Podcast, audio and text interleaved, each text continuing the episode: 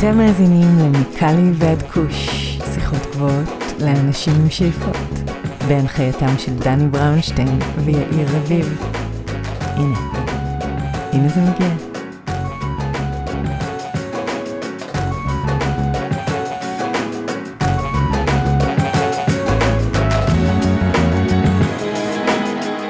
אהלן אהלן, שבוע טוב לכולם. בשבוע שעבר אני ויאיר היינו בחופשה ולא הקלטנו פרק.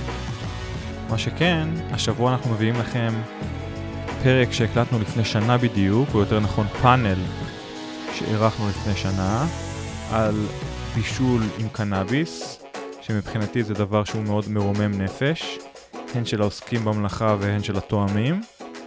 אז במיני פאנל הזה אירחנו את גלעד מאירי, בשלן ותיק, ומחבר uh, ספרי בישול שונים, ביניהם מאנצ'יז, בעצם ספר בישול עם קנאביס, הראשון שהוא הוציא. וגם אירחנו את תומר גרסיאני, גילוי נאות, תומר גרסיאני הוא שותף שלי, שותף עסקי שלי, והוא גם המייסד של מותג השוקולדים היוקרתי To Whom It May Chocolates. אז כאמור דיברנו הרבה על אכילים, אה, טיפים לבישול ביתי, היתרונות והחסרונות שיש לאכילים מול מוצרי קנאביס אחרים, ועוד הרבה תופינים ודברים טעימים. השיחה אגב מתמקדת יותר בפן הביתי, אה, נקרא לזה הפן של הבשלן הביתי, פחות מהפן המסחרי של אה, האכילים, או אכילי הקנאביס. אז אלו הם תומר גרסיאני וגלעד מאירי. אז uh, אני אציג את uh, גלעד מאירי. גלעד הוא מחבר הספר Munchies, ספר שאני uh, באופן אישי מאוד uh, סקרן לקרוא, וגלעד מגיע מרקע אחר, והוא יספר לנו קצת על מה הביא אותו לצמח האהוב עלינו. אהלן גלעד, מה שלומך? אהלן, תודה רבה, נעים להיות פה. ויש לנו את תומר גרסיאני. תומר, גילוי נאות, הוא שותף שלי לעסק, לגראספד. אה, ויש לו עוד כובע של אה, בעלים של חברה שנקראת To Whom It Made Chocolates, שזה אחד השוקולדים האהובים עליי אה, באופן אישי, שוקולדים גם עם THC ועם CBD. אהלן תומר גרסיאני, מה שלומך? מצוין, שלום לכולם, תודה רבה שהבאת אותנו לפה. אולי תספרו לי קצת על המסלול שלכם, שניכם לא מגיעים מקנאביס כרקע, קצת על המסלול שלכם באופן אישי ומה הביא אתכם לבשל עם קנאביס. גלעד, אולי נתחיל איתך? על הכיפאק, אז אה, כן, אני מרגיש שהסיפור שלי הוא לא הסיפור הקלאסי, אני, אה, אני בן 42, ופעם ראשונה שהתנסיתי בקנאביס, הייתי בן 36, אז מה זה? שש שנים? אה, אולי שבע? בזמן הזה גרתי בקליפורניה, כך שזה היה חוקי, למעשה גרתי עשור בקליפורניה, ולפני שלוש שנים באתי, את הספר שכתבתי, כתבתי באנגלית, ופרסמתי אותו בארצות הברית, וכשהגעתי לישראל אה, תרגמתי אותו.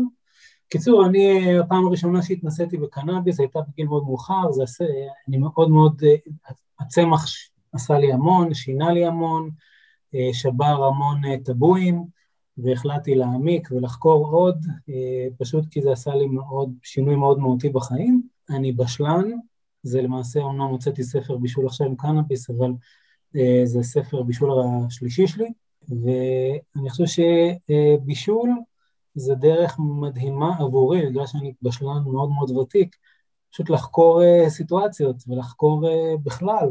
אה, אז התחלתי לבשל, להתנסות, ללמוד את הכימיה, את האלכימיה, ופשוט צעד אחר צעד, ניסוי וטעימה. מדהים. תומר, מה איתך?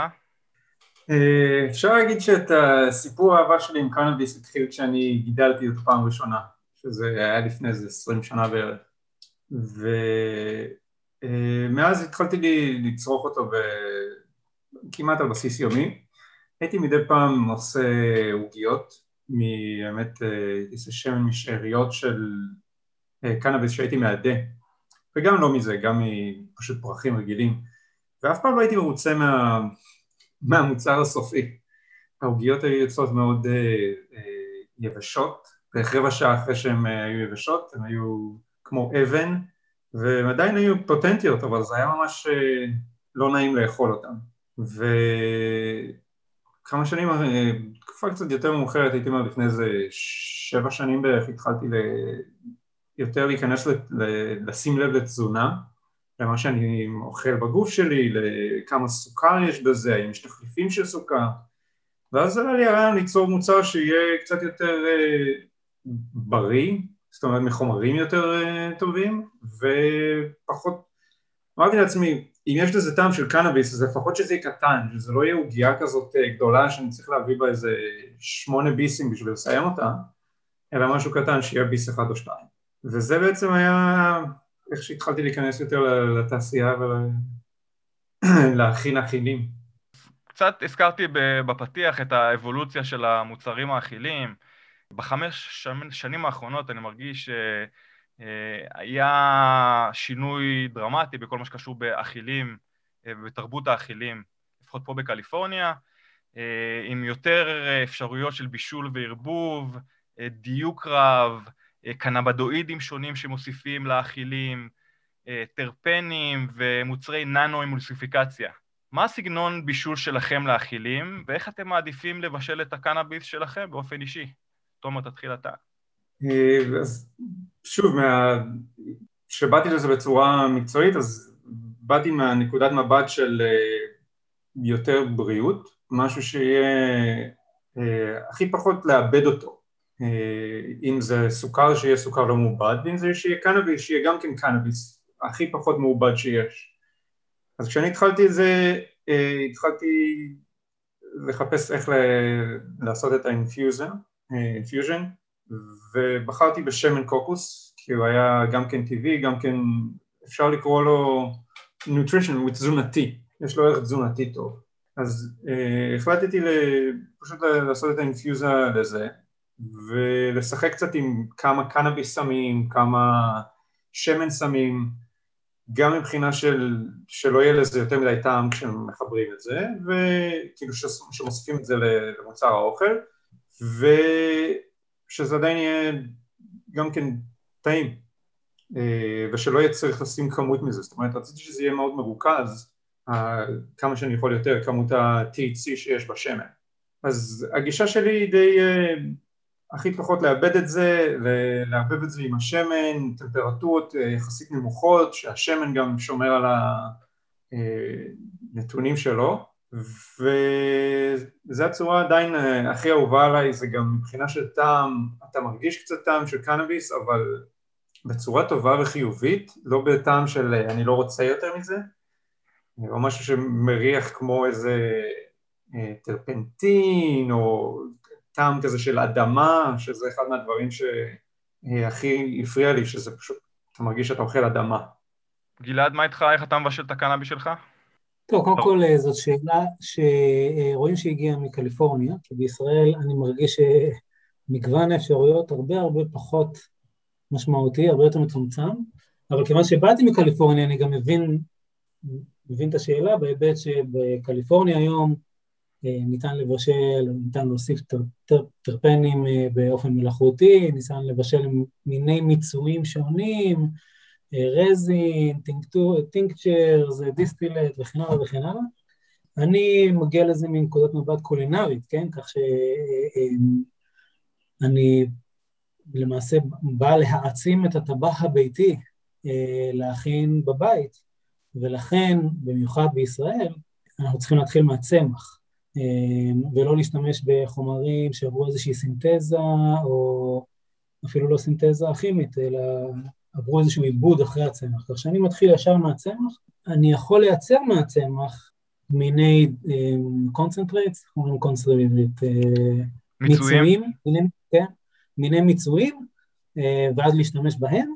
אני מאוד מאוד מתעניין, זאת אומרת, ככל שאני מבשל יותר, ואני גם עושה יותר וגם חווה אנשים צורכים את הדברים שאני עושה, אני מאוד, uh, מאמין מאוד גדול ב, באיכות של רכיבים, ובכלל, הרי בכדי לאכול, בכדי לצרוך קנאביס, בכדי לחוות את החוויה הפסיכואקטיבית שהקנאביס נכנס לגוף דרך מערכת העיכול, הקנאביס צריך לרכב, החומר הפעיל הרי צריך לרכב על איזשהו רכיב נשא, בדרך כלל הוא מבוסס שומן, שהוא מבוסס אלכוהול, והאיכות של הרכיב הנשא והנייצ'ר של הרכיב הנשא, נכון, דיברנו על שמן קוקוס, שמן זית, שמנים אחרים, חמאות. אני ממש אה, סקרן אה, לדעת איך ההשפעה של רכיב הנשא משפיעה על החוויה הפסיכואקטיבית. אני מאמין שיש שם משהו, אה, עוד פעם, המון המון המון נקודות מידע, ולכן אני היום, איך שאני מבשל את הקנאביס, קודם כל מתחיל מהצמח, ואז גם מאוד מאוד דואג שרכיבים נשאים יהיו מאוד מאוד איכותיים, וגם בדרך כלל אני, אני עובד בצורה כזאת שאני מכין כמה וכמה batches אה, מנשאים שונים, בכדי שאני אוכל להבין איך כל אחד מהם משפיע על החוויה הפסיכואקטיבית, איך שמן קוקוס אל מול שמן זית, או חמאה. אז אני רוצה שנייה לחזור אחורנית קצת ברשותכם, וקצת לדבר על למה באמת כדאי לאכול קנאביס ולא לשאוף אותה, אם זה בעישון או אם זה באידוי. מהם באמת היתרונות הברורים אה, של אכילים מול אה, דרכים אחרות, ואולי מה החסרונות גם, אם, יש כאלו. אז מבחינה של יתרונות, אה, אני חושב שיש הרבה. זה פשוט, קודם כל מבחינה בריאותית, אתה לא שואף שום דבר, אתה לא מכניס שום דבר לריאות, כמה ש... אני בתור מישהו שהיה מעשן קנאביס במשך הרבה מאוד שנים, וחצי שנה אחרי שהצטרפתי לדן בגראספד התחלתי להדות זה דבר ראשון ש... שאני שמתי לב אליו, אה, והחילים פשוט פותר לך את הבעיה הזאת מבחינה בריאותית.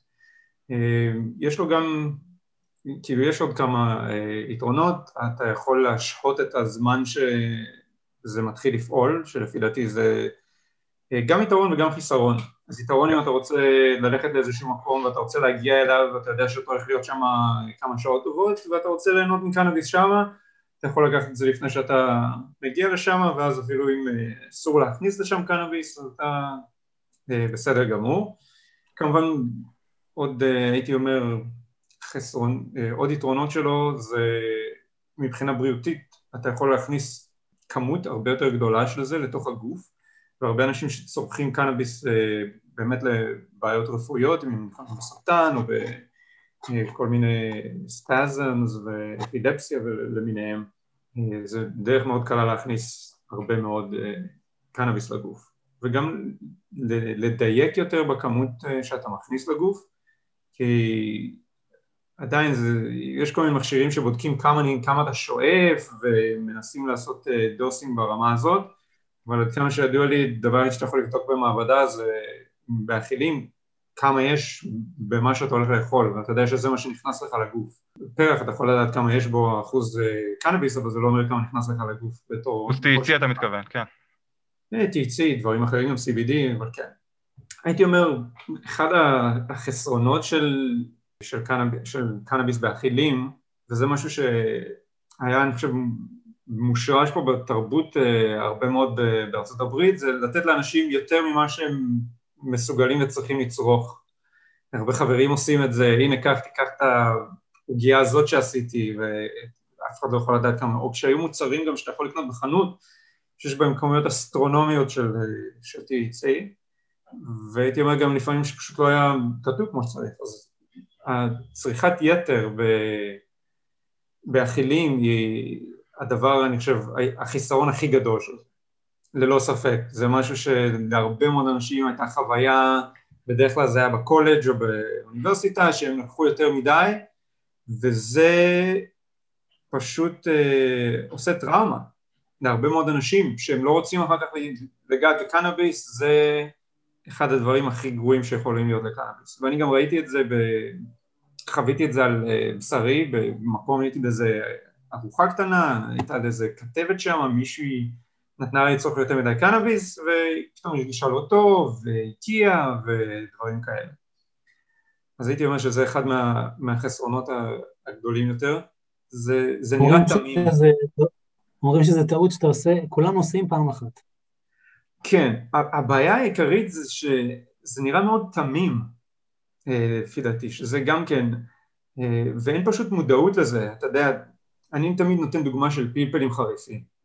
אנשים יודעים שפלפל חריף יכול להיות קטנצ'יק אבל אתה לוקח ממנו ביס ואתה מגיע לבית חולים וזה כמעט כל בן אדם יודע את זה אה, אבל תראה לאנשים איזה גמי בר קטן כזה ונראה כל כך תמים וזה, בטח אני אקח אה, כמה. ואז כשזה לא עובד כי זה השפעה מושהה וממשיכים לקחת עוד, אז זה ממש קטסטרופה. בהחלט. נגעת פה בנקודה שאני חושב אה, שרוב האנשים שחוו חוויות שליליות של אכילים, לקחו ביס אחד יותר מדי, כמו שאמרת, ביס אחד שהיה בו יותר מדי קנאביס, או יותר מדי THC, אבל זו חוויה גם שבניגוד לעישון, ואני לגמרי זורם עם מה שאמרת, החוויה היא גם יותר ממושכת. לכן, אה, אם החוויה היא שלילית, אה, והיא נמשכת שמונה שעות ולא שעתיים, אז זה גם לדעתי חיסרון גדול של, אה, של אכילים. גלעד, מה, מה לדעתך החסרונות העיקריים של אכילים, ובכלל היתרונות של אכילים מול מוצרים אחרים? מאוד מאוד דומה, אבל יש בו שינוי, שינויים כימיים מינוריים, שהם גם יוצרים חוויה, חוויה פסיכואקטיבית שהיא קצת שונה. אנשים הרי מתארים שאיפה פסיכואקטיבית כשמעשנים או מעידים, מה שנקרא כ-head high, ואנשים שאוכלים כבודי היי, משהו שהרבה יותר אה, לוקח אותנו לכל הגוף, אולי טיפה פחות חברתי לפעמים, פחות מצח, מצחקק, אבל מאוד מרפא, בגלל זה גם, אה, זה אחד היתרונות לחולים, מעבר לכך שזה, לא צריכים להכניס עשן לגוף, ולא צריכים לעשות את זה לעיתים תכופות, אה, גם ההשפעה היא על כל הגוף. חשוב להגיד שקנאביס צורכים תלוי איזה היסטוריון אתה מאמין לו, אבל סדר גודל של 2,500 שנים, שרק, אה, זאת אומרת, התפיסה לפי הצריכה של קנאביס היא פריימרילי, בעיקר דרך הריאות, היא תפיסה מאוד אה, של ה-60's, היא לא באמת אה, ההיסטוריה, בהיסטוריה אה, רוב הזמן צריכת הקנאביס הייתה דרך הקיבה ודרך אה, משקאות ואכילים, לפני שקנאביס הפכה להיות אה, הסם של ההיפים ונאסרה בארצות הברית, היא הייתה נמכרת כטיפות over the counter, היית יכול ללכת לבית מרקחת ופשוט לקנות כמו אקמול, אז האנושות מכירה אה, צריכה של קנאביס דרך מערכת העיכול, הרבה יותר מכשהיא מכירה את זה דרך אה, ודרך הריאות. אני חושב שכמו כל דבר בסמים, אה, אני חושב שהגישה להתמודד עם זה, עם הצדדים השליליים, זה עם הרבה חינוך, ומה שתומר אמר, אני מאוד מסכים, הפוטנציאל לחוויה פסיכואקטיבית מערערת קיים הרבה הרבה יותר אה, באדיבלס באכילים מאשר דרך, אה, דרך הריאות, וזה לרוב קורה בגלל חוסר סבלנות, ולכן מאוד מאוד חשוב שאנשים ידעו שברגע שהם צורכים משהו דרך הקיבה, הם צריכים לדעת מה הם צורכים, הם צריכים לראות לפתוח שעון, להבין שבשעתיים הקרובות הם לא מכניסים דרך הפה אה, יותר קנאביס, ואם הם צריכים, אם, אם, אם הם חסרי סבלנות, הם יכולים לעשן או לעייד, אבל יש פה, אני נגיד, אין מצב שאני נותן אה, למישהו להתנסות בחומרים מכילים, נותן, לא ברור לי שהוא מתודרך לחלוטין, על איך להשתמש בזה. מה זה אגב מתודרך מבחינתך? מה... ת, תעביר לי איזה בריף קצר של, אה, של שאלון של אה, מישהו שאתה מעביר בארוחה שלך. אז קודם כל מאוד חשוב לדעת אם זו התנסות האכילה, או בכלל התנסות בקנאביס הראשונה. אם זו התנסות האכילה, אני מרגיש, קודם כל אין מצב שאני אה, מכין משהו, מכין שמן, או, או איזשהו רכיב נשא, ואני לא מבין בדיוק את האיכויות שלו ואת הפוטנטיות שלו, את העצמה שלו. אחרי שאני מבין מה זה מנה, תקראו לזה, אני, אדם שהוא עשה איזשהו פעם ראשונה, אני לא אתן לו מנה, אני אתן לו פחות. ואני מה שנקרא set and settings, חשוב מאוד uh, שאם הוא במצוקה הוא יודע למי לפנות, ושאם הוא כן במצוקה אנחנו יודעים לעזור לו, ולהרגיע את כל, ה, את כל החוויה הזאת. וכמובן, לצרוך, להסתכל על השעון, ואם לא עברו שעתיים או שעה וחצי, לא לצרוך יותר, זה יגיע. ואם אתה חסר סבלנות, תעשן. אה, זהו. כמובן, אם הבן אדם שעשה את זה הוא שועל קרבות ותיק, אז אין לי מה להגיד, פשוט עשה ברכה והצלחה.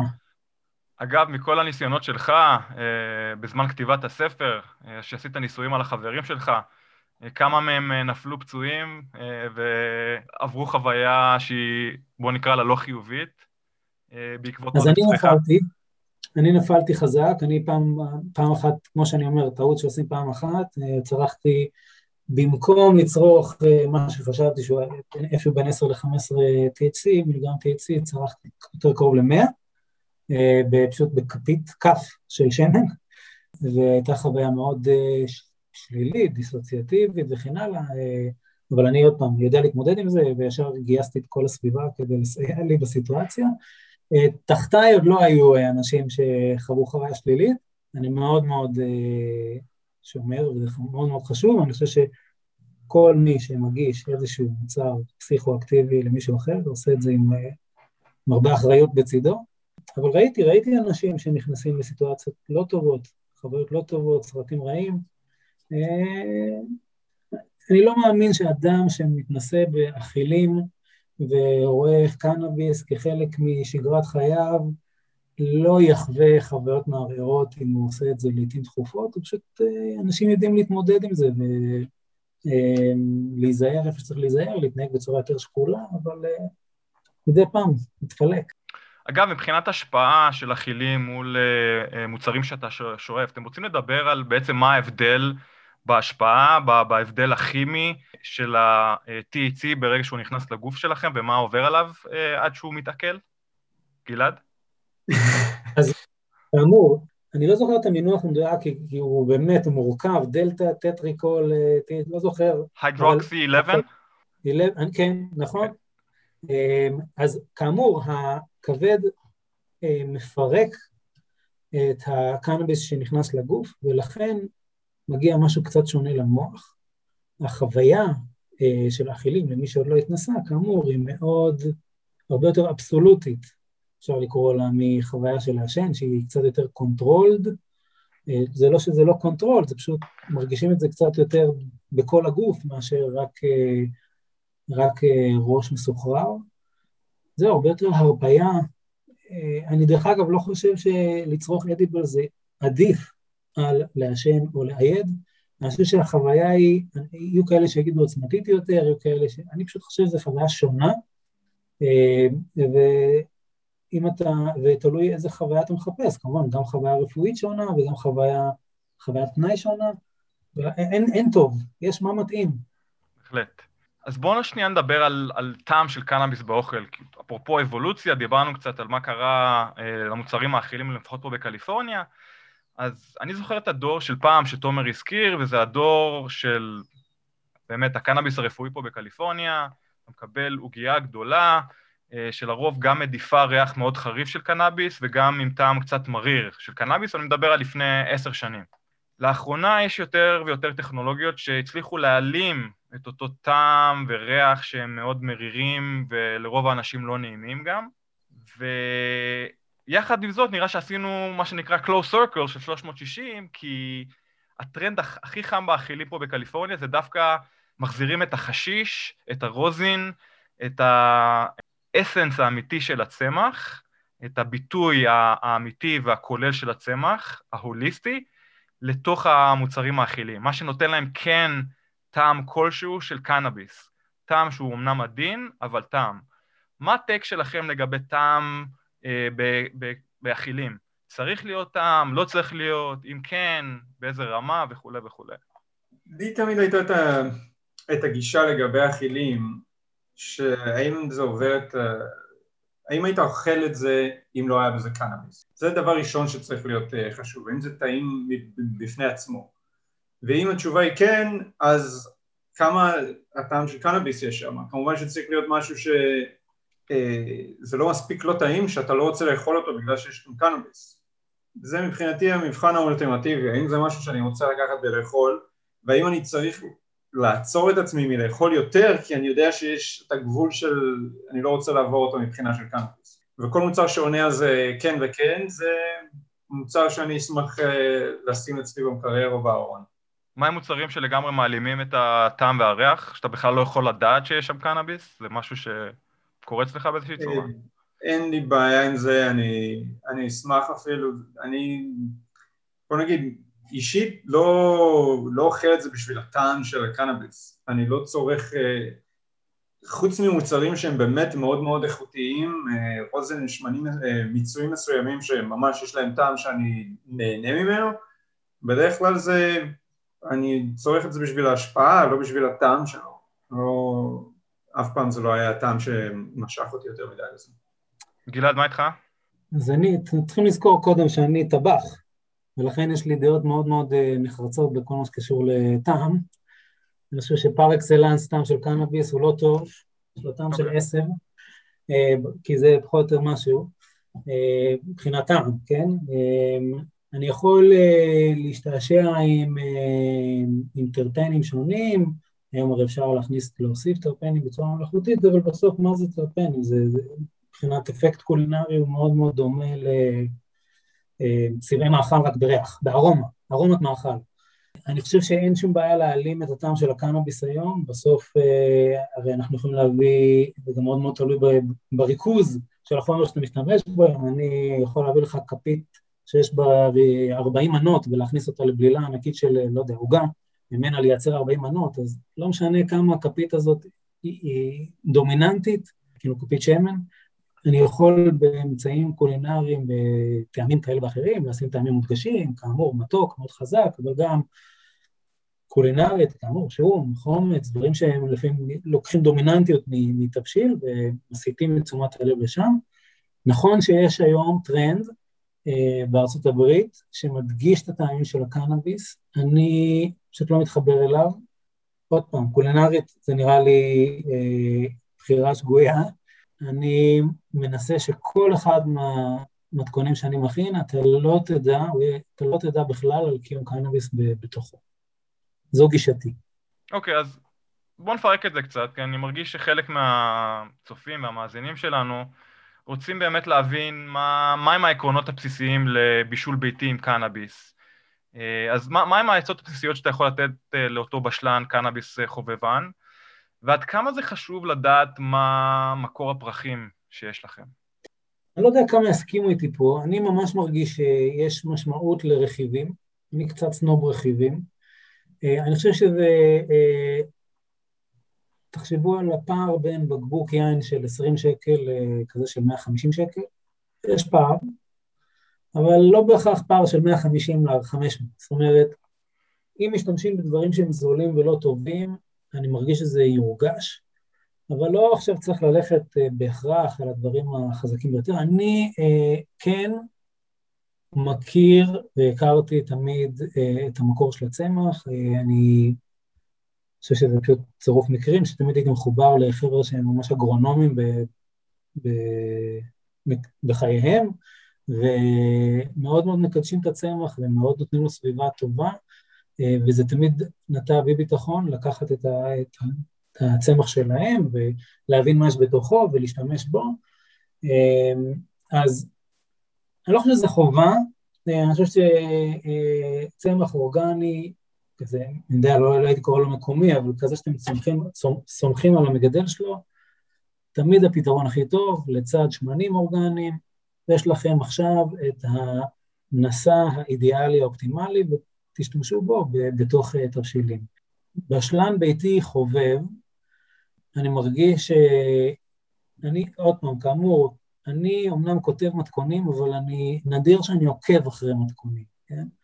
מתכונים מבחינתי זה השראה, למעט סיטואציות שבהן זה עומד על הגבול בין אלכימיה לבישול. נגיד אפייה, לא הייתי עכשיו מוסיף עוד שמרים וקמח, אלא כן הייתי משתמש בדברים מדודים, כמו שהמתכון אומר.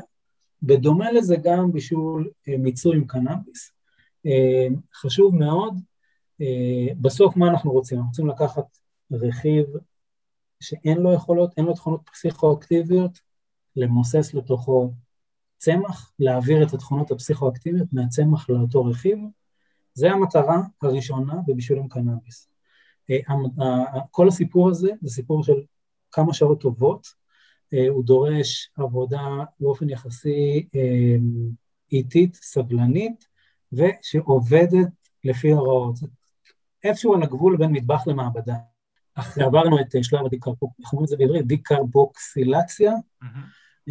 ואת שלב ה infusion, המיצוי, אז יש לנו ביד, כאמור, רכיב נשא שאיתו אפשר לבשל מוצרים אחרים, אז מה שצריכים לסמן, לאחסן, לאחסן גם במקום טוב לנסה, לצורך העניין שמן קוקוס או שמן, הייתי שומר דברים לא מול אור, אלא בחושך, אה, בטמפרטורה טובה, קרירה, אם אני צריך להקפיא חמאה, לפעמים מכין חמאה ואני יודע שאני, יש לי מספיק לי עכשיו לשמונה חודשים, חלק מזה אני אקפיא חמאה, אז אני, אני מרגיש שהחלק הראשון בבישול של קנאביס הוא מאוד לא יצירתי. תעשו בדיוק מה שצריך לעשות לפי הרעות, תשתפשפו, תשתפשפו, אין בעיה, זה פעם ראשונה לא תהיה כמו פעמים אחרות, אבל בגדול זה לא צריך להיות כזה שונה. once יצרתם איזשהו רכיב, אה, נסע, עכשיו הגיע הזמן פשוט להתפרע קולינרית. אה, תלכו, אה, אני דרך אגב, אדבוקט מטיף מאוד גדול.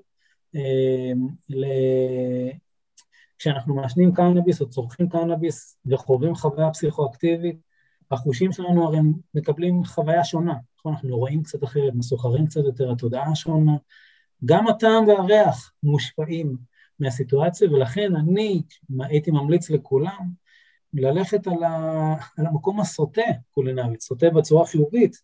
תחשבו על סיטואציה שאתם לוקחים, אה, בספר שלי יש לי פרק שלם על זה, לוקחים מאכל שביום יום הוא מוזר, מכניסים אותו לפה ויש לכם שם סימפוניה של טעמים. אה, כשאתם נמצאים תחת ההשפעה, אני מרגיש שזה יכול, אה, יכול לעשות המון. זהו, אני מרגיש, בסוף כל מה שצריכים זה סיר, תנור, קערה וסובלנות. תומר, אותה שאלה? אה, אני חושב שזה מאוד אה, עוזר לדעת את המקור, אה, גם מבחינה של שלא ריססו לך את זה בכל מיני מדבירים ודברים כאלה, כי זה דבר שקורה די הרבה. ויותר חשוב לדעת את כמות ה-THC שיש שם. אה, בייחוד אם אתה מתכוון לעשות משהו שהוא מרוכז, אם אתה הולך לעשות משהו שהוא לא מרוכז זה, זה לא כזה בעיה, זה... אה, כשאנשים צריכים לאכול הרבה מזה בשביל להרגיש יותר מדי אה, את ההשפעה, אז זה בסדר. אבל אם לא, אז אתה רוצה לדעת כי יש הבדל אם זה, אם יש לך משהו שהוא 10% THC או 20% THC, זה, זה הבדל די גדול. דבר נוסף, כבר, אחרי שכבר הכנת את, ה, את השמן או את ה... איך שאתה לא ממצה את זה, להכניס את זה לאוכל שאתה מכין בצורה הומוגנית, אה, זה דבר מאוד מאוד חשוב, כי אם אתה עושה נגיד אה, מגע של בראוני ובחצי ממנו יש 90% אה, מה... THC, כי לא הרבבת את זה כמו שצריך, ובחצי השני אין, זה יכול להיות מאוד מאוד מבלבל גם לך, גם לאנשים שצורכים את זה, אז זה דבר ש... מאוד חשוב גם כן אה, לשים לב אליו. בהמשך לשאלה הזאת, גלעד, מה, אילו אמצעים או כלים עומדים לרשות הבשלן אה, החובב בבית, כלים שהוא יכול להשתמש בהם אה, לקנאביס? אז הרבה פחות ממה שיש בקליפורניה, אני אגיד לך. בקליפורניה יש מכשירים שהם ממש מכינים את ה-canna butter, את החמאה, אתה פשוט מכניס, לוחץ על כפתור, הולך לישון ולמחרת יש לך חמאה. אגב, אין את המכשירים האלה ב- בישראל בכלל? אני לא נתקלתי בהם, יכול להיות שיש, אני, אני לא נתקלתי בהם. לא. אוקיי. אה, יכול להיות, אולי אני לא מייצג נכון. אוקיי. אה, כן, מישהו כתב לי פה בצ'אט שמזמינים מארצות הברית, זאת אומרת, מי שבאמת רוצה מכשיר כזה, אה, הזכרת את ה-Magic Butter או את ה... אפשר להזכיר את ליבו אויל, שתי פירמות שהן אה, יחסית מוכרות פה בארצות הברית, ולמי שרוצה לארץ אפשר להזמין אה, ישירות. תמשיך, גלעד. כן. חוץ מזה יש אה, טרפנים נוזליים כאמור, שאפשר להוסיף, כמו לצורך העניין, כאמור, ארומה, ארומה נוספת מבחוץ, יש המון מיצויים, למעשה היום מי שרוצה לבשל בארצות הברית, אלא אם כן הוא רוצה לוודא שה... רכיבים שהוא משתמש בהם והתוצרים שהוא משתמש בהם הם source בהם, כאילו נקנו על ידו ועובדו על ידו, למעשה היום בארצות הברית אתה יכול לקנות היום הכל, חמאה, שמן, דיסטילץ, אה, אה, ופשוט להשתמש בהם. אני מאוד מאוד מאמין בתהליך הבישול, כאמור, אני אה, מרגיש בתהליך הבישול זה חוויה מאוד אחרת, ברגע שאתה עושה את זה בעצמך, אה, היא חוויה שהיא לא דומה בהכרח אחד לשני, זה כמו שאתה עושה עכשיו, תייצר בירות, אתה מייצר 50 בקבוקי בירה, ואחרי שאתה מייצר את ה-50 הבאים, זה לא בהכרח אותו טעם, זה לא בהכרח אותה חוויה, אה, בניגוד לאם אתה קונה משהו שהוא סונטז עם רובוט כימית ואתה מקבל בדיוק את אותו דבר. אני כאמור מאמין בזה ואוהב את זה. בישראל, כדי לבשל קנאביס, כאמור, כדי לייצר אכילים, צריך קודם כל זמן, כי לוקח לזה זמן לקרות, אבל מקרר, תנור, סיר, קערה, אה, חיתול טטרה כזה כדי לסנן החוצה את, ה, אה, את הצמח אחרי שסיימנו למצות אותו ולזרוק אותו לפח, וזהו. פשוט. פש, פשוט מאוד נשמע סך הכל, זאת אומרת... אה, ממש פשוט. אני, הרבה, הרבה מאוד אנשים מבשלים, זה לא תורה מסיני בכלל. אני מסכים עם תומיו, דרך אגב, מאוד, ש... אחד הדברים המהותיים ביותר זה להבין איזה צמח אתה משתמש, זה לא בהכרח אומר שאתה מכיר מאיפה הצמח גדל, היום יש לך צמחים רפואיים בארצ... בישראל, מגיעים בדומה לקליפורניה עם תווית, שעל התווית כתוב בדיוק אה, מה אה, כך שאתה יכול, עוד פעם, זה לא שדברים לא מתפספסים בבישול ביתי, זה לא עם מכונות, אבל היכולת שלך כן להבין מה אתה נותן איז, איז, מה, מה העוצמה של כל מנה, היא, היא די טובה, זה תרגיל מתמטי לא כזה מורכב. מה, מה לגבי לא. משקל אגב? אתה לא חושב שמשקל זה חשוב? נכון, סליחה, משקל מאוד חשוב, גם לשקול את הצמח וגם לשקול את החומר, אה, אה, את החמאה או את השמן. כאמור, אני לא מזמן הכנתי, מה זה היה? רוגלח, אה, חלבה, פצפוצי שוקולד, אמ, והשתמשתי לזה, אשר היה לי 40 מנות, הייתי צריך 38 גרם חמאה, זה לא משהו שאתה עושה עם העין, אתה צריך משקל, גרם יותר, גרם פחות, uh, makes a difference, לטוב ולרע, אתה צודק, זה בהחלט להוסיף משקל. בארץ, עד כמה שאני יודע, אה, יש נתונים של החוזק של הפרחים, נכון? זאת אומרת, כל החברות מפרסמות את החוזק של, ה, של המוצר. עד כמה זה מדויק? זאת השאלה, כי אנחנו יודעים שפרח שכתוב עליו 20 אחוז THC, במציאות לאו דווקא יכיל את הכמות הזאת. כמה זה קריטי, גלעד, לדעת מה, מה החוזק של הפרח? אני חושב שקודם כל, אה, נכון, זה, זה לא יודע כמה זה מדויק, אין פה שום רגולציה גם, זה לא שמישהו עכשיו יושב, גם בקליפורניה דרך אגב, אין כל כך רגולציה, הרגולציה יותר באה מהשוק, כי בסוף יש להם יותר, אה, יש יותר מותגים, ומותגים רוצים לייצר קרדביליות לאמינות וכן הלאה, אז, אז, אז שוק מניע אותם להיות ממושמעים, אני מרגיש שהבעיה האמיתית בבישול היא שיש המון המון תחנות בדרך שיכולות אה, לייצר אה, מיצוי סאב-אופטימלי. קודם כל הצמח, אחרי זה הדיקרבוקסילציה, אחרי זה הבישול עצמו, חום יותר מדי, פחות מדי, השתמשנו בנסע לא נכון, נסע פחות, ולכן אה, מה שאני אומר זה בואו נתייחס לאירוע כאילו אנחנו יודעים הכל, זאת אומרת, אנחנו בואו נניח שהשמן עובד, השמן זית הוא טוב, ונניח שהצמח הוא 20 מיליגרם, 20 אחוז THC, והוא אכן 20 אחוז THC, נעשה את החישוב, נוריד, נוריד, אני תמיד מוריד 20 אחוז בחישוב, כי אני אומר, איפשהו במהלך הדרך הפוטנסי, הפוטנטיות נפגמה, אי אפשר לדעתי באמצעים ביתיים לא לפגום בפוטנטיות במידה מינימלית. ואז כאמור, כמעט תמיד לא עושים את כל העבודה הזאת בשביל מתכון אחד, עושים את זה בסוף יש לכם 200 מיליליטר שמן זית שמכיל 2,000 מיליגרם THC, זה לצורך העניין עם אה, מנת THC אה, ממוצעת היא 10 מיליגרם, אז יש לכם 200 מנות אה, אחרי שעשיתם תהליך של מיצוי, בואו תיקחו מנה, חצי מנה, שתיים, שלוש, תבחנו את זה, תתחילו מלמטה, תבינו עם מה אתם מתעסקים, ואז תדעו, אה, אה, כאילו איפשהו זה שילוב של בין מדע לאומנות, אפשר לקרוא לזה, כן? אה, ואז תרגישו יותר בטוחים בעצמכם, אה, לשים במקום 6 מיליגרם או 7 מיליגרם של אה, שמן בתוך, אה, לא יודע, עוגת גזר, כדי, כדי לייצר כמה מנות שאתם רוצים. תומר, אתה רוצה קצת לחשוף על אביזרים או כלים שאתה משתמש בהם, כשאתה מכין את הטראפל שלך? דברים שחשובים? כן, מבחינתי הדבר הכי חשוב זה כמה שיותר להוציא את השמן מהפרח ברגע שסיימת אותו. זאת אומרת ש... מתחילים, לפחות אני מתחיל, שם אותו, את הפרחים בתנור, לעשות את תהליך הדיקרבוקסילציה, ברגע שהוא מחומם אתה מערבב אותו עם, ה... לפחות אני מערבב אותו עם שמן מסוים וזה אומר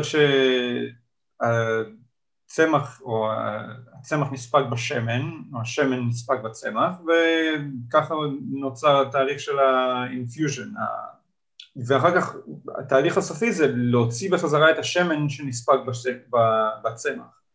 וזה תהליך שאתה יכול לבזבז בו הרבה מאוד אה, מהשמן אם אתה לא כמה שיותר אה, חזק מועך את, את הפרח אז אה, כשהייתי עושה את זה בעבר הייתי משתמש בבד של גבינה okay. אוקיי. בד שעושים איתו גבינה זה, אתה יודע, בד כזה, יש אותו בסופרמרקט, בכל סופרמרקט, הוא מאוד מאוד נפוץ זה בעצם כמו מסננת מאוד מאוד דקה שאפשר לעטוף ושם את זה מסביב למשהו חם שהשמן והפרח ייפול דרכו, השמן יגיע למטה, הפרח יישאר בבד הזה.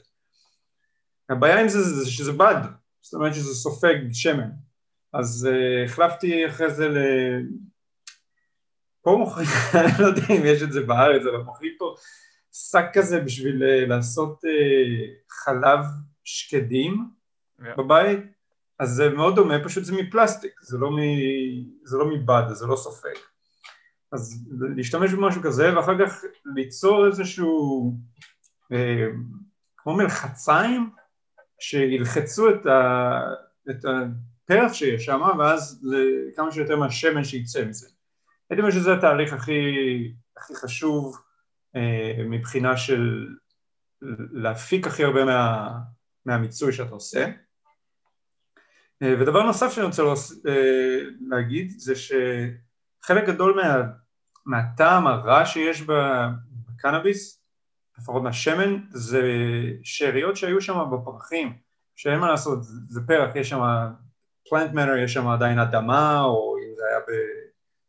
לא גודל באדמה, דברים אחרים שהגיעו לשם, אבק, כל מיני דברים כאלה, לנסות כמה שיותר להוריד את מה שנראה פחות מירוק, אה, בדרך כלל זה אפרוריות, חומות, אז אתה מאבד קצת מה... מהמוצר הסופי, אבל אתה שומר את הטעם, או אתה מאבד גם את כל הטעם הרע. אז אלה שני חלקים שאני תמיד עבדתי עליהם וניסיתי להגיע לרמה האופטימלית שם. אגב, בהקשר הזה, האם כדאי בכלל לשטוף קנאביס בשביל לנקות אותו לפני שאנחנו מתעסקים איתו? גלעד? לא, לא, לא. לא צריך? אוקיי. יש מה שנקרא קיט, אה, באנגלית, בעברית, שקוראים לזה אבקנים, אני, אה, זה משהו שאתם רוצים שיישאר על הצמח ולא יישטף, אה, הם, הם אומנם דביקים, דבוקים לצמח, אבל הרבה פעמים שהם עושים grinding, קוראים grinding, טוחנים במטחנה ידנית, אז אפשר לראות שזה נופל, זה הקיף נופל למטה, לא הייתי שוטף. זה יפגום לדעתי, וגם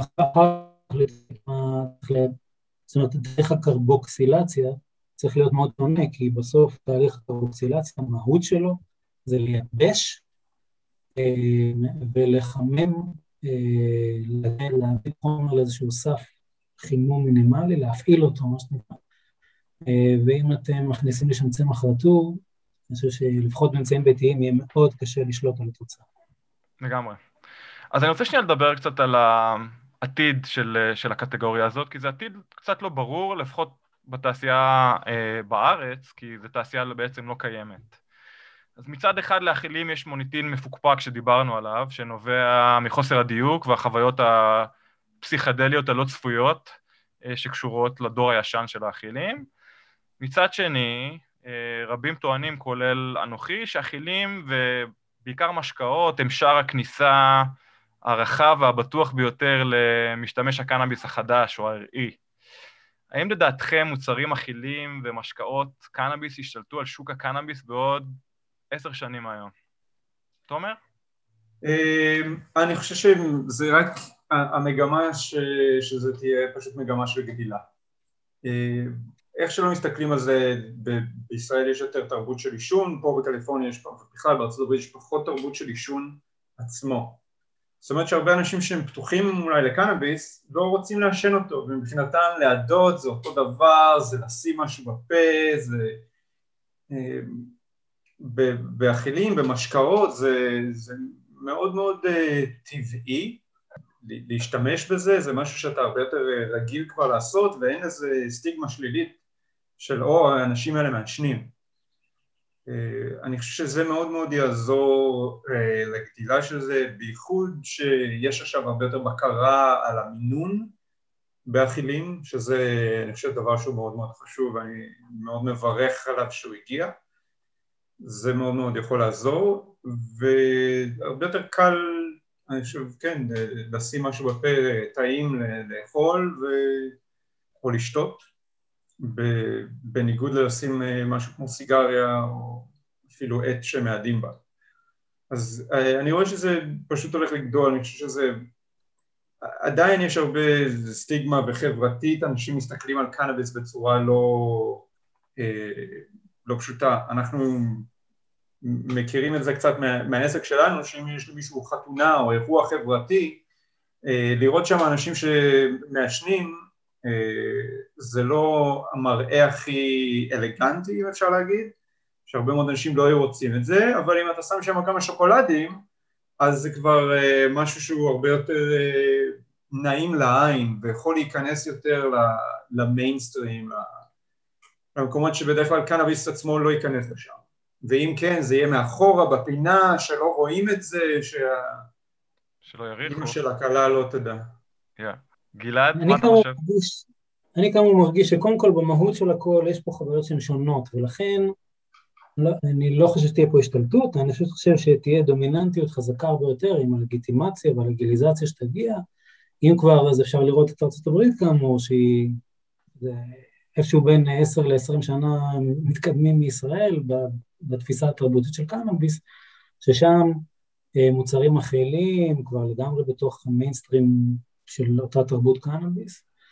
אני גם חושב אה, שהסטיגמה, הסטריאוטיפ של אכילים, גם בארצות הברית מאוד השתנה. אני, אה, אני אגיד מנקודת מבט של הספר שלי, רק אה, כשהוצאתי את הספר, לי היה ברור שהקהל שאני רוצה לשרת זה אנשים כמוני, יאפיז, young professionals, שאוהבים אוכל, אוהבים את החוויה הפסיכואקטיבית, אבל עד לפני אפילו חמש שנים, רוב הספרות בארצות הברית הייתה מכוונת ל stoners, ל potheads, ל college kids, וגם רואים, uh, הספרות גם uh, שירתה אותם, uh, הלכה ל junk food, הלכה לבראוניז, הלכה למקום, מתכונים שהם לא יקרים, לצורך העניין ספרי בישול היו פשוטים ולא היה להם כסף להוציא לספרי בישול, זה לא אוכלוסייה שיש היום, ש...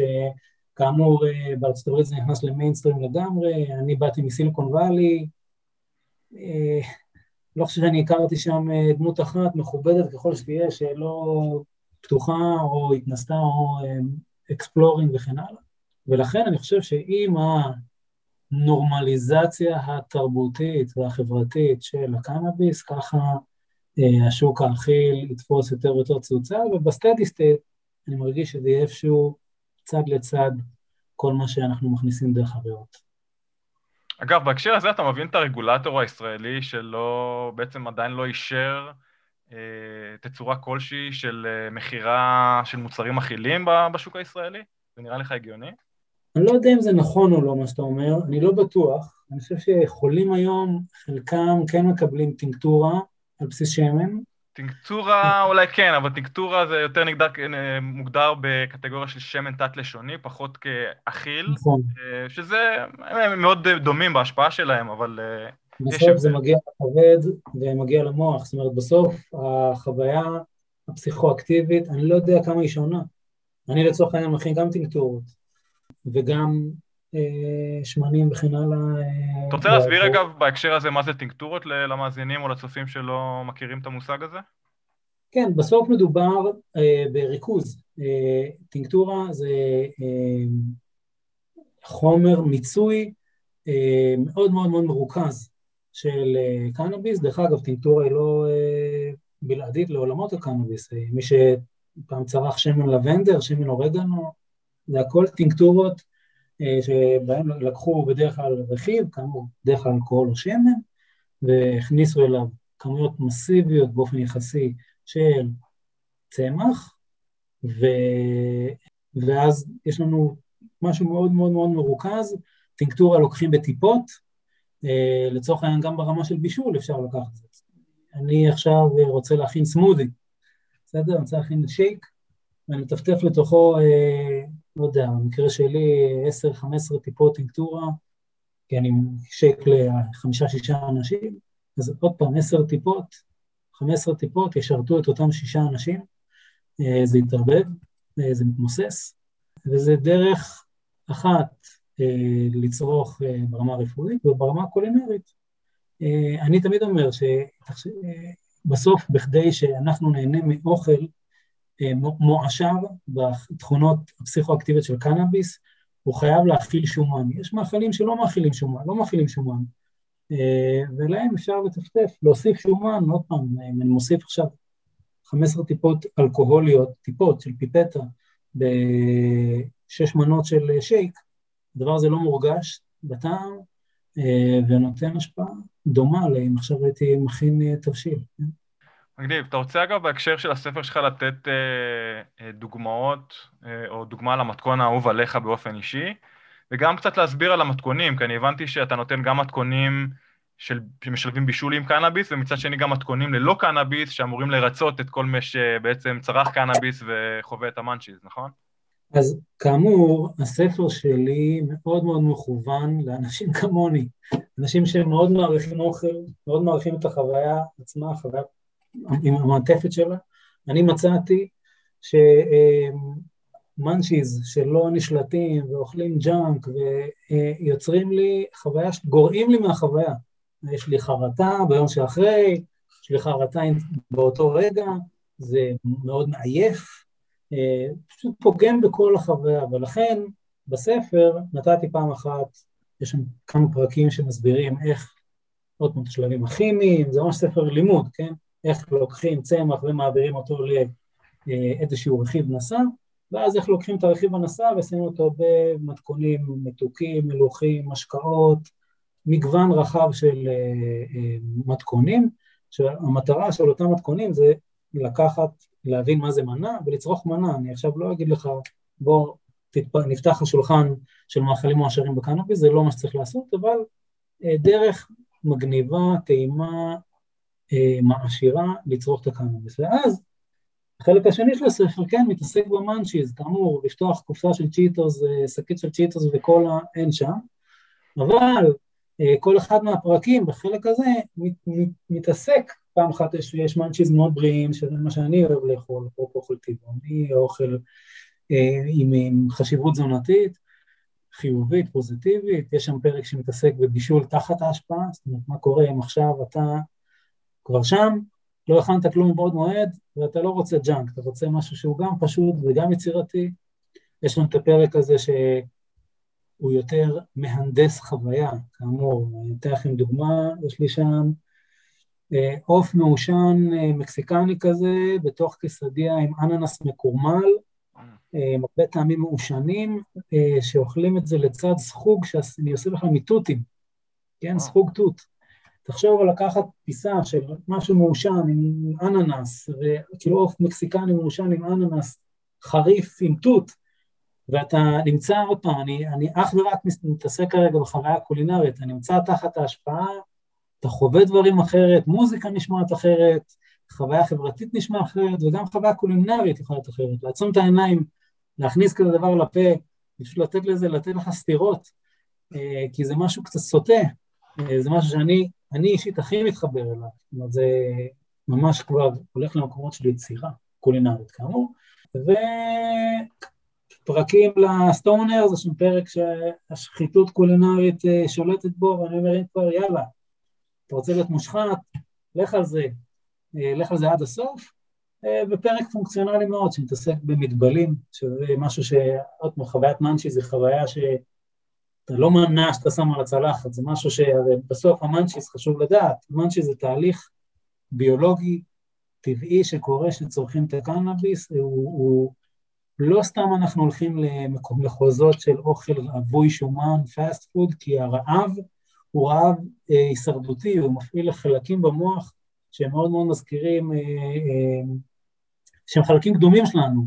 זה לא עכשיו, הרי גם אם, גם אם אני אהיה רעב, אני עדיין ארצה לאכול עוד, כי המוח, הסייד אפקט של קנאביס זה שהמוח חושב שאנחנו נמצאים בסכנה של רעב, ולכן אנחנו צריכים לאכול אוכל עתיר שומן כדי לדפן את הגוף שלנו, כדי שאחרי זה שהאוכל ייפסק, נוכל לצרוך את האנרגיה שלנו מהשומן, שזה כאמור אנרגיה ארוכת טווח, ולכן זה חוויה נורמלית ומוסברת, ואנחנו אה, לא צריכים שלא להתמודד אנחנו צריכים לדעת להתמודד איתה נכון בצורה כזאת שלא תפגע בחוויה כולה, שלא תאחרי זה תתעורר בבוקר למחרת ותגיד, אני לא עושה את זה יותר, וכן הלאה וכן הלאה.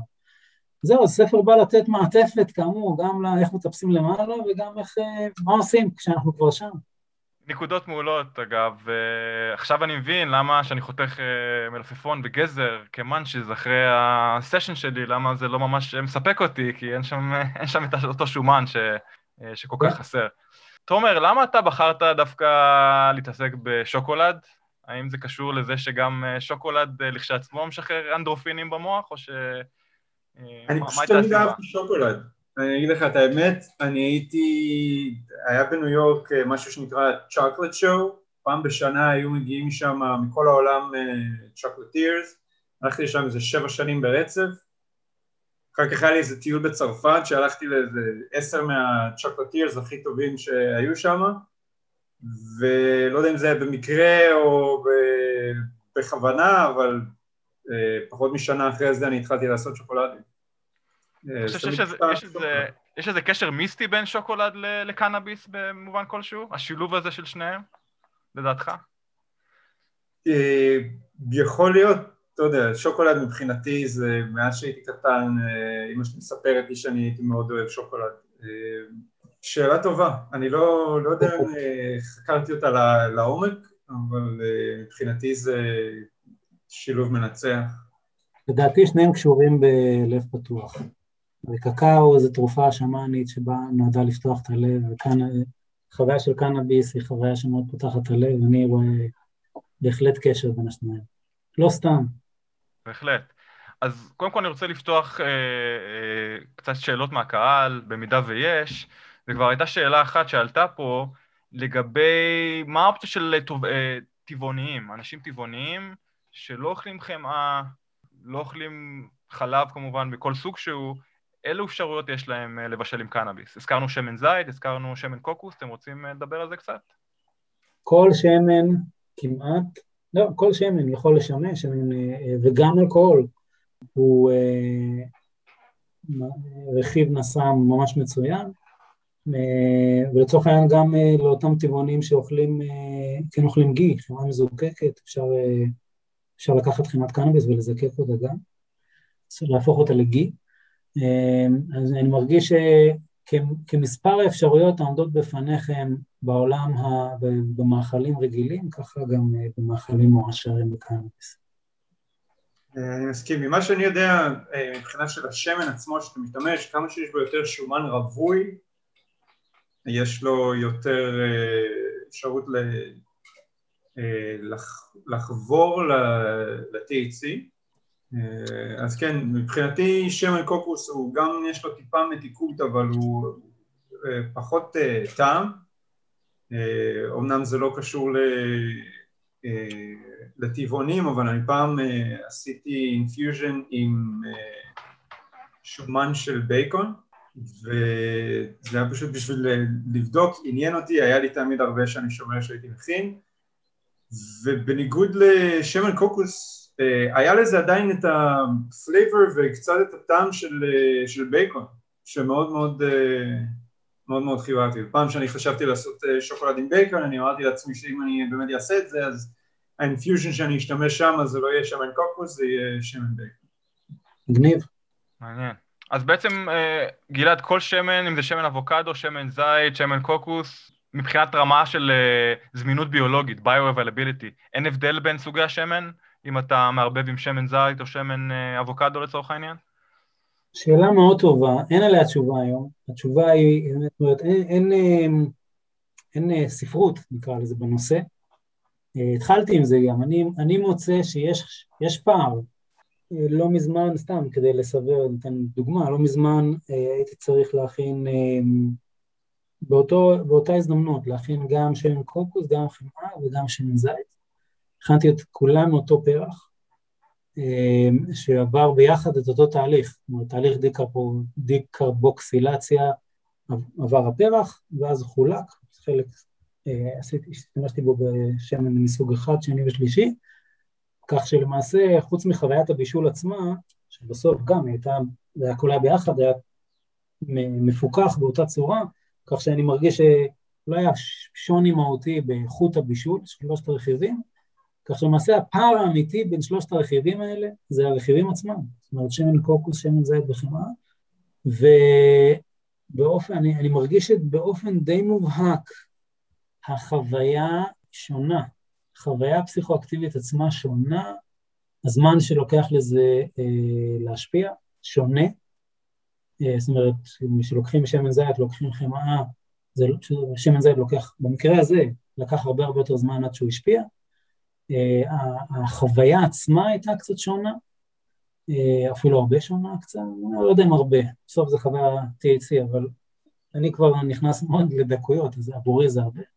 אבל בסוף, שמן אני מסכים דרך אגב, כמה שיותר שומן רווי, אבל גם אם אין, זאת אומרת, גם בלי, זה יעשה את העבודה, זה יהיה פחות פוטנטי, זה יאבד כמה אחוזים, זה בסדר, אם, אם זה מה שאתם צריכים, צריכים שמן בוטנים לתבשיל שלכם, לא הייתי, הייתי הולך על בוטנים, זה בסדר גמור. יפה, אז קודם כל לפני סיום, אני רוצה להודות לשניכם שהצטרפתם אלינו. אם תוכלו אה, כל אחד אה, לתת לנו אינפורמציה איפה אפשר לעקוב אחריכם באופן אישי. הייתה, דן, הייתה עוד שאלה, אה, איך אתה קובע את הפונטנטיות של השמן שאתה מייצר מהפרחים? רגע, אני לא רואה את השאלה הזאת, שנייה, אוקיי. אתה רוצה לחזור לשאלה, תומר? כן, אני רואה איך אתה קובע את הפוטנטיות של השמן שאתה מייצר מהפרחים. אוקיי.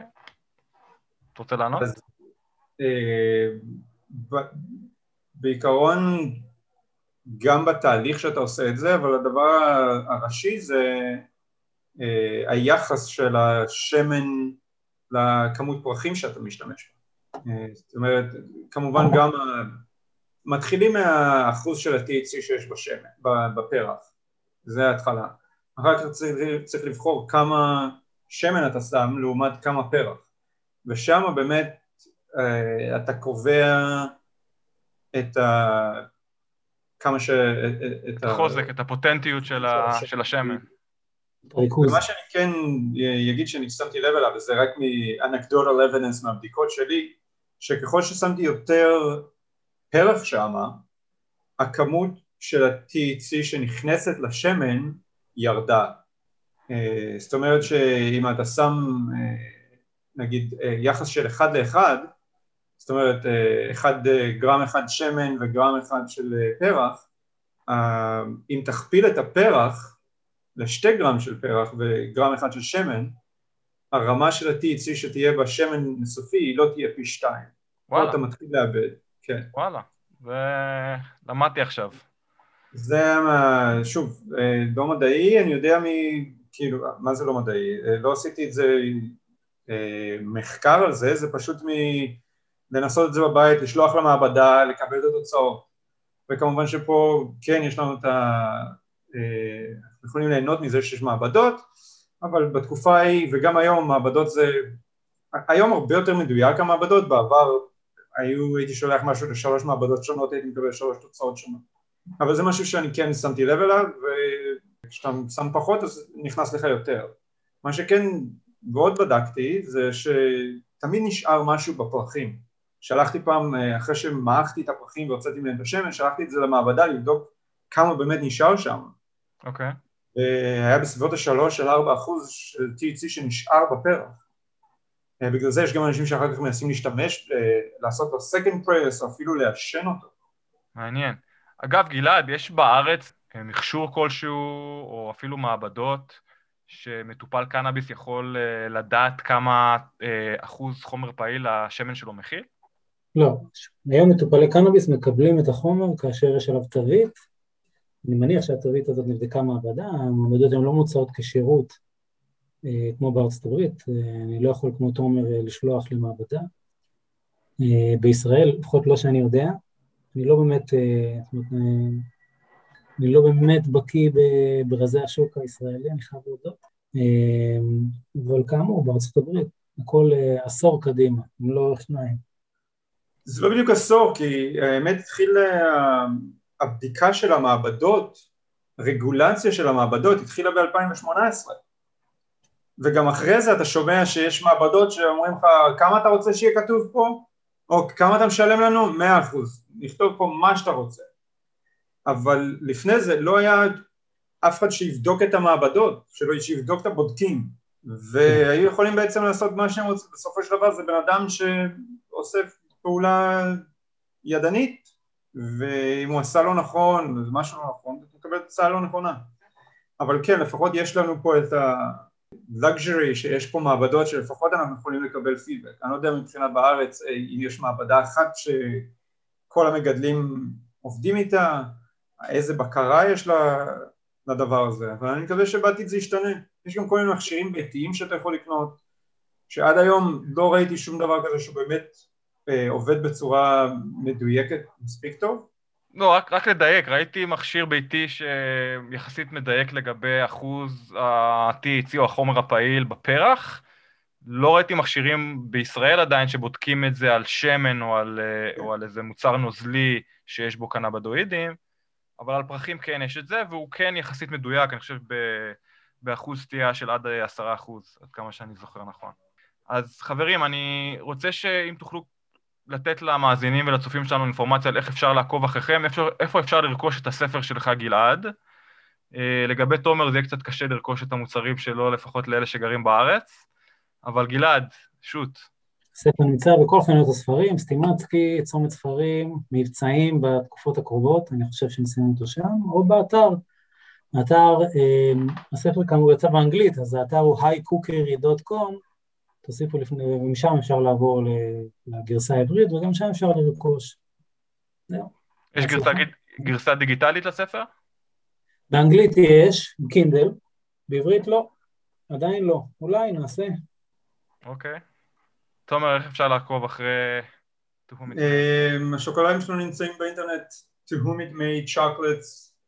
אה, לכל מי שאתם מכירים בארצות הברית אתם יכולים לשלוח לו אה, מתנה מאוד נחמדה ואני בטוח שהוא ישמח אה, או תשמח לקבל את זה. רק להדגיש שאם זה כל ארצות הברית זה הגרסת המפ CBD של המוצרים שלך ולא THC. כן, גרסת CBD ו-THC, כן. גרסת CBD בלבד, THC זה עדיין אנחנו תחת מגבלות מאוד מאוד קשות פה לאיך אפשר לייצר ואיך למכור ודברים כאלה, אז יכול להיות שמנסים לעשות משהו שהוא יותר uh, luxury product, הקהל שפונה, שזה יותר פונה אליו, סביר להניח שהוא יותר פתוח כרגע ל-CBD מאשר ל-THC, והנוחות של לשלוח את זה בדואר, כן, אי אפשר להתחרות עם זה.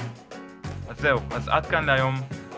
מקאלי ועד כוש, תודה רבה לגלעד מאירי, תודה רבה לתומר גרסיאני. תודה לך. עד כאן פרק 97 מקאלי ועד כוש, מקווה שנהניתם כמו תמיד. נשתמע בשבוע הבא. צ'או בינתיים.